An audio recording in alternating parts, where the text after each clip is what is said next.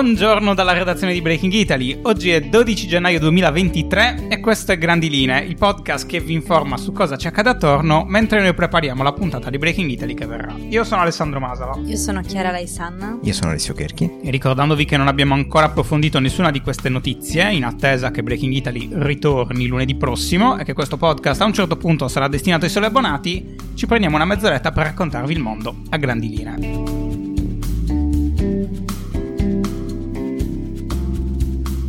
Partiamo dall'Italia. Ci sono degli aggiornamenti sulle primarie del Partito Democratico. Dunque, ieri, come avevamo accennato, si è tenuta la direzione nazionale del partito e hanno raggiunto un paio di conclusioni. Come previsto, la data in cui si terrà la votazione sarà rimandata di una settimana e si terrà quindi il 26 febbraio. Mentre um, un'altra cosa invece meno attesa è che per il voto online si è effettivamente raggiunto un compromesso. Se vi ricordate, ieri um, cioè, avevamo ipotizzato che non andasse a buon fine perché eh, a parte Lichline gli altri candidati non erano particolarmente favorevoli e invece appunto si è raggiunto un compromesso e sarà possibile votare telematicamente ma solo in alcune eh, circostanze ad esempio nel caso in cui il votante abbia dei problemi di salute, delle inabilità personali o eventuali gravi motivi, a patto che ci si registri entro il 12 febbraio.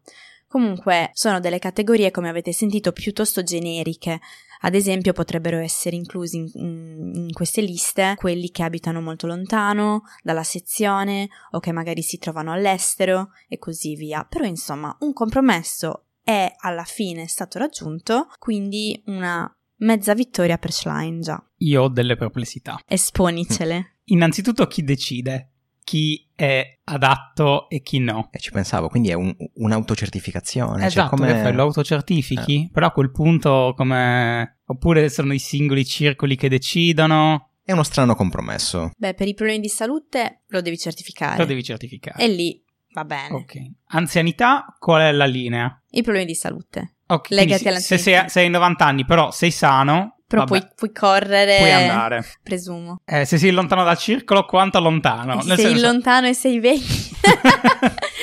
No, beh, sicuramente delineeranno magari qualche linea, linea guida in più, però mm. sì. Poi c'è un'altra cosa. Allora, al netto del fatto che le persone che ci ascoltano non sanno che ieri, dopo averne parlato di questa cosa del voto online, ne abbiamo riparlato, cambiando continuamente cambiando opinione, idea, cambiando idea, perché effettivamente abbiamo fatto dei paragoni che magari non reggono sempre sempre, ad esempio il voto su un referendum è diverso dal voto nazionale, anche perché il voto sul referendum in realtà non è il voto sul referendum, ma è il voto per portare le persone alle urne per il referendum. Esatto. Ci sono delle cose che non avevamo calcolato in effetti, quindi è un discorso che comunque rimane molto sottile. Ma alla luce di questa sottigliezza, o dici no, il voto quindi non è accettabile per tutte le questioni legate alla sicurezza, legate alla partecipazione, a quello che vuoi, oppure dici sì, il voto va bene. Dire solo per le persone fragili o solo per alcune categorie, cosa significa? Presumo che sia volto a preservare quell'attività comune, comunitaria di cui parlavamo ieri. Presumo, perché loro dicevano è un'altra roba venire qua in gazebo, incontrarsi, certo. bla bla, quindi per preservare, per fare in modo che almeno la maggior parte delle persone lo facciano,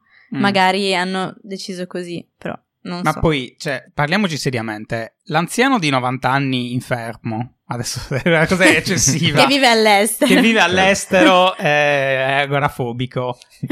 Quanta sbatta, quanto è plausibile che voti online? Cioè, quanto è nelle sue corde? Perché il voto online è proprio una roba più giovane, diciamo. Certo. E soprattutto io mi sono chiesto, ma esistono già dei modi per ovviare a questi problemi che non prevedono il digitale per le elezioni normali, ovviamente. Giusto.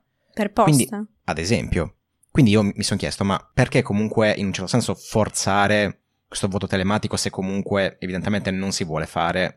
Cioè, è un compromesso per dire, eh ma non l'abbiamo tolto del tutto, siamo comunque vicini a voi giovani, eh, insomma. Però non potete usarlo voi Esatto. giovani, ok. Ricordandoci che comunque è il partito che sta organizzando queste elezioni, cioè non sono elezioni nazionali, quindi anche la struttura, non so come dire, l'infrastruttura per fare per votare, sì, ti danno spesso le sedi, quindi la scuola, ti permettono di votare nelle scuole, eccetera, però è tutto organizzato dal partito, non è organizzato dallo Stato. Quindi immagino che questo valga particolarmente per quanto riguarda l'infrastruttura online, cioè te la devi mettere in piedi da solo, mica Esatto. te la dà lo Stato. Che è particolarmente problematico per... eh, già lo è per lo Stato, immagino per un singolo partito, per cui insomma. Poi ovviamente stiamo discutendo di lana caprina, davvero. Non- so che è una roba che tu- non tutti capiscono cosa significhi. Stiamo discutendo di cose piccole, nel senso che poi il problema è ben altro per quanto riguarda la partecipazione al PD e io credo di non aver mai visto delle primarie così poco entusiasmanti, nel senso non le primarie in sé per sé, ma l'entusiasmo che c'è attorno, ecco, così partecipate, così poco partecipate. Io non ecco. vedo l'ora di scoprire quante persone voteranno Mm. alle primarie. Mm, Sono proprio curiosissimo. anch'io. Comunque ho fatto una riflessione che potrebbe essere che Letta, eh, compagna cantante, abbia avuto eh, l'istinto anche di preservare l'immagine del PD come un partito unito in qualche modo, perché visti, visti gli ultimi mesi di delirio, insomma, anche interno, eccetera, il fatto che pure per le primarie stessero litigando, magari non era proprio l'ideale da un punto di vista pubblicitario. Quindi Poi- potrebbe anche essere che abbiamo detto, allora, facciamo una roba così. facciamo il voto online, però solo per queste categorie, così c'è Schlein contenta, ma contenti anche gli altri, perché comunque ci mostriamo in un determinato modo, bla bla bla bla bla. Non lo so, è un'ipotesi. Allora, io da una parte trovo estremamente affascinante l'argomento, d'altra parte non voglio entrarci troppo. È come quando mi ossessiono per qualcosa che so che interessa solo a me e ad altre tre persone in Italia. Cioè, da una parte io vorrei sedermi qua con persone all'interno del PD e parlare ore e ore del perché stanno succedendo certe cose, perché non le capisco. Una cosa che non capisco è ad esempio se Cooperlo davvero ritiene di poter vincere le primarie o se sta facendo questa Non- cosa Non credo. Anch'io non credo, quindi o sei davvero staccato dalla realtà o stai facendo questa cosa con un altro fine, sperando di avere abbastanza voti per ottenere qualcos'altro, non lo so. Sì, un, un posizionamento all'interno della tua stessa corrente. Eh, esatto, qualcosa del genere. D'altra parte mi dico, sì, però al paese reale, ma cosa gliene frega di, da- De Micheli? Non gliene importa niente. Quindi o facciamo un podcast a parte su sta roba, però abbiamo poco tempo. Perché poi avremo un leader del PD che sarà Bonaccini, ovviamente. È I molto soldi sono. sicuro. Sì, io, io scommetto su Bonaccini. Bacio dalla morte, addio Bonaccini. È stato bello per te. Però io voto per lui, cioè non voto per lui, oddio. Io punto su di lui, i miei soldi sono su di lui. Hai lanciato la lacrima. È molto. È uscito ieri un nuovo episodio di una serie alquanto avvincente che è quella degli appunti di Ah, Giorgia. bellissimo, bellissimo. Stavolta per difendere la scelta del governo di non rinnovare il taglio delle accise sui carburanti. Ne No, abbiamo no. parlato copiosamente. Non vedo l'ora di giorni. vederla, questa cosa, non ne sapevo niente. 15 minuti. 15 minuti, ok, Sei come un breaking superato. Italy, no, un po' di meno. Che cosa è successo in questa puntata? Volete il recap? Ve lo faccio? Allora, Meloni ha C'è parlato... l'agendina? Ovvio, Ok. ma come- anzi c'è l'agendina con scritto facciamo chiarezza. No, ti- no, non vedo l'ora. Perché mi ricorda Conte questa cosa? Non lo so. Mi immagino anche lui con dei cartelli con scritto facciamo chiarezza. Magari ha lanciato una moda che poi diventerà comune tra cioè, i diari di Giorgia, il- gli, appunti di appunti. Conte, il- Mm. la pergamena Il di di- Renzi. Cioè, ognuno avrà il suo. È avvincente. Mm, molto. Gli spin-off.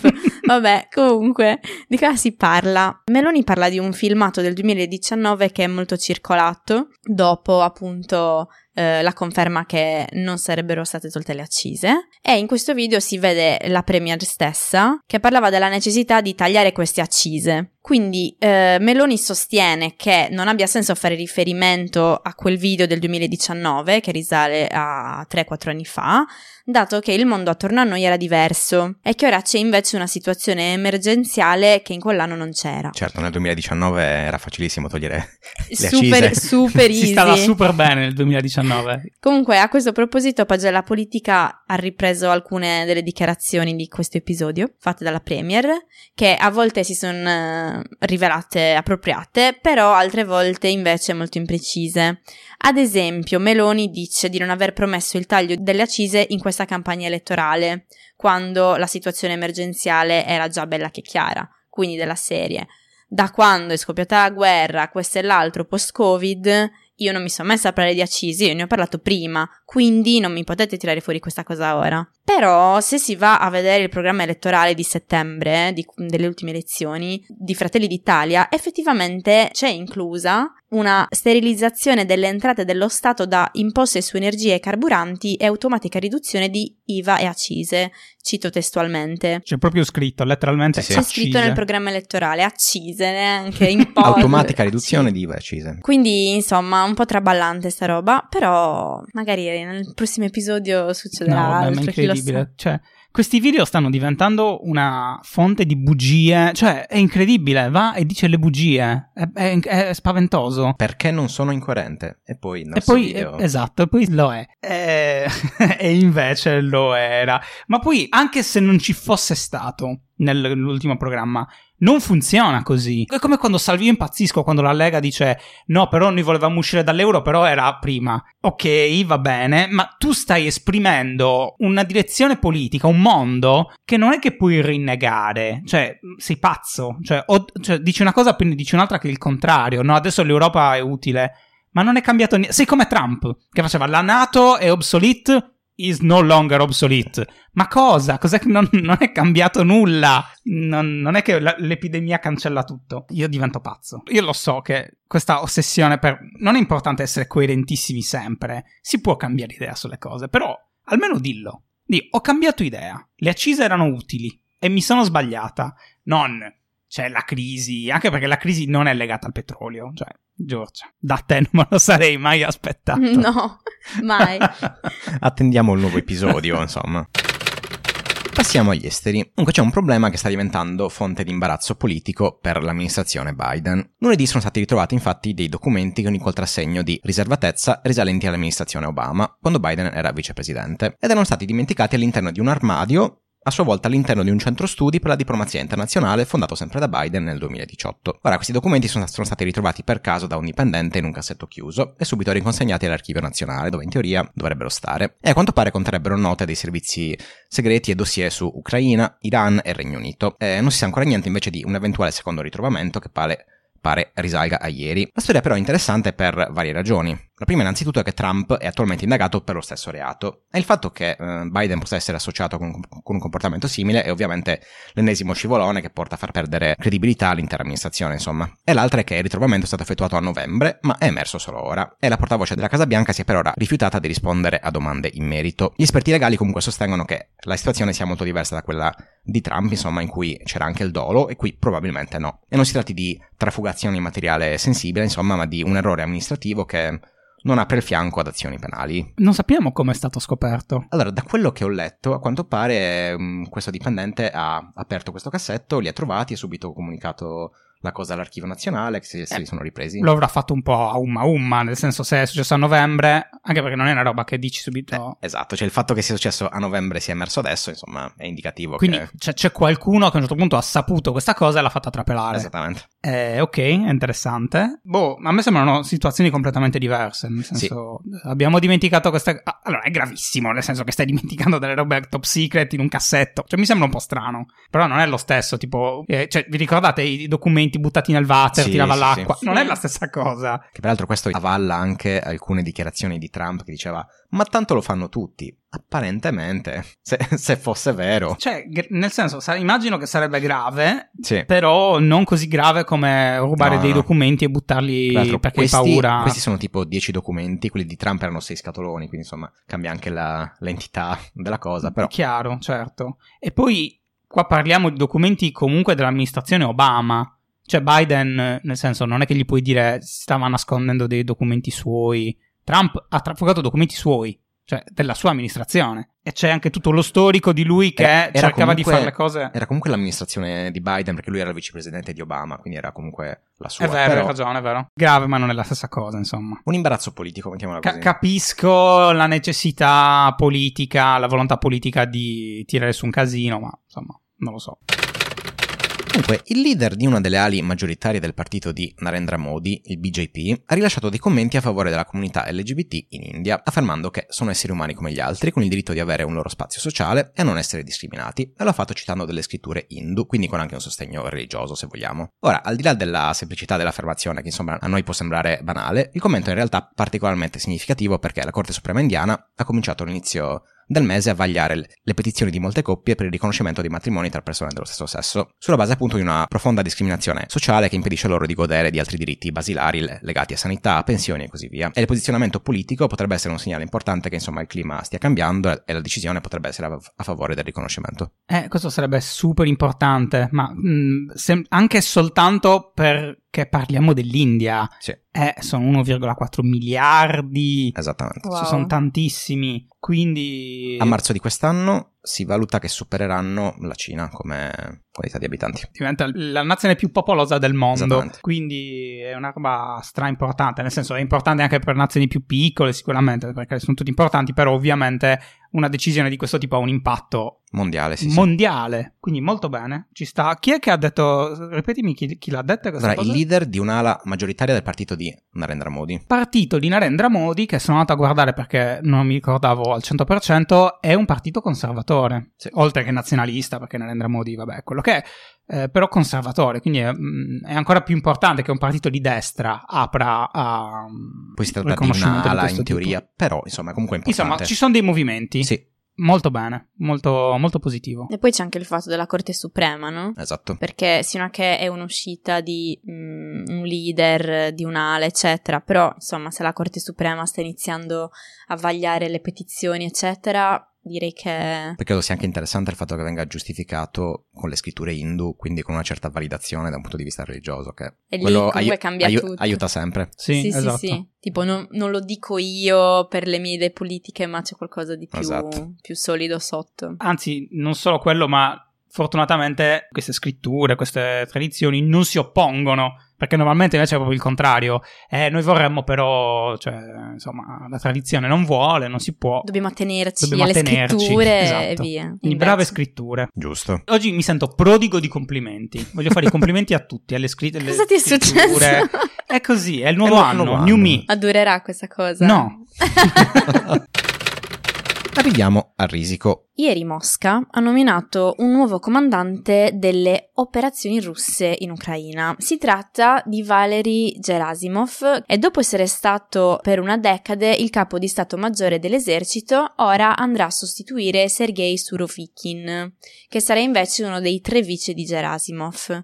Ma chi è questo Gerasimov? Allora, sappiamo che è uno dei più stretti alleati di Putin, uno dei più fervidi sostenitori della guerra, ma anche che per ora non ha un'esperienza concreta e recente sul campo di battaglia, perché è sempre stato di più uno stratega bellico, diciamo. L'attuale comandante è infatti uno dei più famosi teorici militari russi degli ultimi decenni ed è conosciuto principalmente per la sua cosiddetta dottrina Gerasimov, che era stata pubblicata nel 2013 e includeva il concetto di guerra ibrida. Quindi che cos'è questa guerra ibrida che è stata teorizzata da Gerasimov? Questo concetto verte sul fatto che le guerre non debbano essere combattute solo con un attacco militare diretto, ma anche con dei mezzi laterali, diciamo, come misure politiche economiche o mediatiche umanitarie e così via. Quindi tradotto in soldoni, questi mezzi non convenzionali potrebbero essere individuati in quelli di disinformazione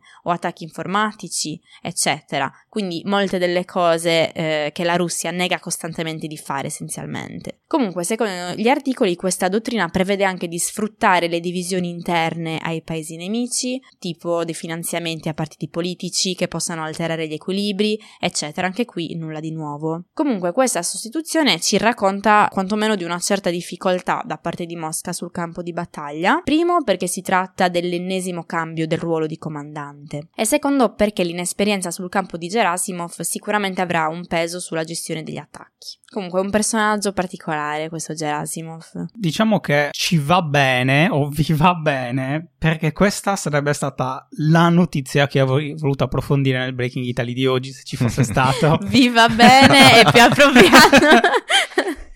perché mm, stamattina stavo leggendo varie cose su questo Gerasimov perché molti esperti ne stavano parlando, cercando un po' di far capire come la decisione di eh, deporre il precedente comandante, mettere lui al capo di, di, queste operazioni, sia molto politica e molto poco strategica, cioè che sia, abbia molto a che fare con le dinamiche interne di potere, eh, le decisioni di Putin e appunto il fatto che, come hai detto tu, sia molto vicino a Putin politicamente è la ragione principale per la quale è stato scelto, non perché è il più efficace, che non è ovviamente mia opinione perché non sono esperto del settore, ma eh, sembra essere opinione di vari osservatori internazionali, parla molto del fatto di come Putin sia abbia una visione di quello che sta accadendo che non è realisticissima. Lo dicono in molti. E quindi questo sarebbe stato veramente interessante da approfondire. Ma non è detto che non lo approfondiremo, perché il signor Gerasimov qualche mese come minimo rimarrà, visto quanto durano i comandanti. Il decorso naturale es- esatto. del, dei comandanti. E per fortuna diciamo che Suro Viking è stato deposto in maniera naturale, mettiamola così. E non fisica. Beh,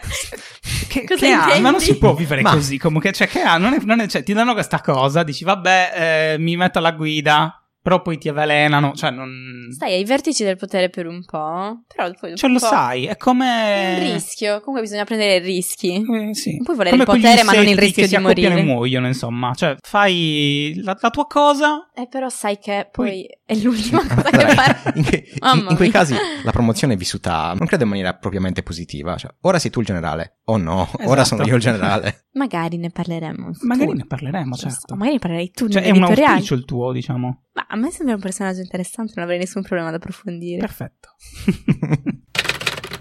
Ci siamo. Siamo ai fish? Yes. E allora fish me up! Dunque, abbiamo un fish interessante, una notizia in realtà estera però fortemente legata all'Italia, sia per le implicazioni che per le reazioni che ha suscitato, insomma. La Commissione europea ha infatti dato il via libera alla legislazione portata avanti dall'Irlanda, che prevede che da questo momento in poi gli alcolici irlandesi, quindi vino, birra liquori, potranno avere sulle loro etichette immagini e avvertenze simili a quelle che si trovano sui pacchetti delle sigarette. Wow! Esatto nuoce gravemente alla salute, immagini magari di malattie dello stomaco e cose così. Il tutto ovviamente nell'ottica di disincentivarne il consumo e sensibilizzare sui danni alla salute che può causare. L'approvazione però causato notevoli proteste in quei paesi che sull'esportazione di questi prodotti hanno un notevole fatturato, come ad esempio Francia, Spagna e chiaramente anche l'Italia. La Coldiretti le ha definite avvertenze terroristiche che aprono le porte a una direttiva comunitaria che rappresenterebbe un attacco diretto all'Italia e che mette a rischio più di un milione di posti di lavoro e che è scorretto paragonare l'eccessivo consumo di superalcolici dei paesi nordici al consumo moderato e consapevole che si fa in Italia. Ah, oh, questa cosa del consumo moderato e consapevole, cioè veramente sì, non mi fa solo volare, mi fa andare in orbita. che peraltro continua a citare Coldiretti, è l'emblema di uno stile di vita psicofisico sano, sì. dato che consumiamo in maniera morigerata birra e vino, aggiungendo che, se... aggiungendo che secondo un...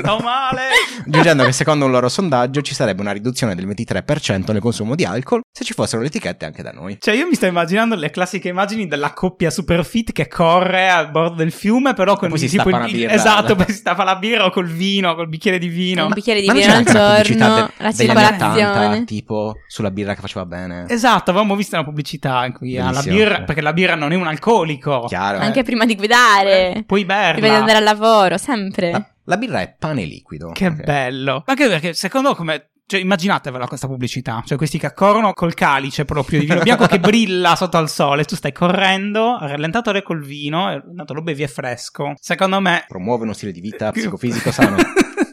psicofisico, poi. Allora, Oh, quante cose. Non so. Da dove iniziare? Da dove iniziare? Da dove iniziamo? Voi volete che succeda questa cosa? Iniziamo dalla pancia. Allora, la reazione come, di pancia. Come per i fumatori si sono diffusi dei, delle custodie, dei pacchetti. per non vedere. Okay. usa. Eh no, dai. Sì, si fa sì, sta tipo cosa. il portatabacco oppure proprio i portapacchetti per coprire queste immagini nel caso di alta sensibilità. Mm-hmm. Secondo me succederebbe lo stesso per le bottiglie. Sì. Tipo immaginatevi, boh, quelle robe per tenerle in fresco. Avete presente? Sì, sì, sì. Eh, così. E la gente andrebbe in a giro me un così. po' turberebbe, ma perché spesso vedo la bottiglia di vino come un qualcosa di artistico. Le etichette spesso sono delle opere d'arte, Sì. sono anche fatte in maniera molto accurata. Mi, un po' mi turberebbe vedere mm, quelle immagini o quelle avvertenze se fossero magari esteticamente impattanti, cosa che immagino debbano essere perché se, se vogliono disincentivare devono, devono esserlo. Allora, Quindi- secondo me, se lo fanno,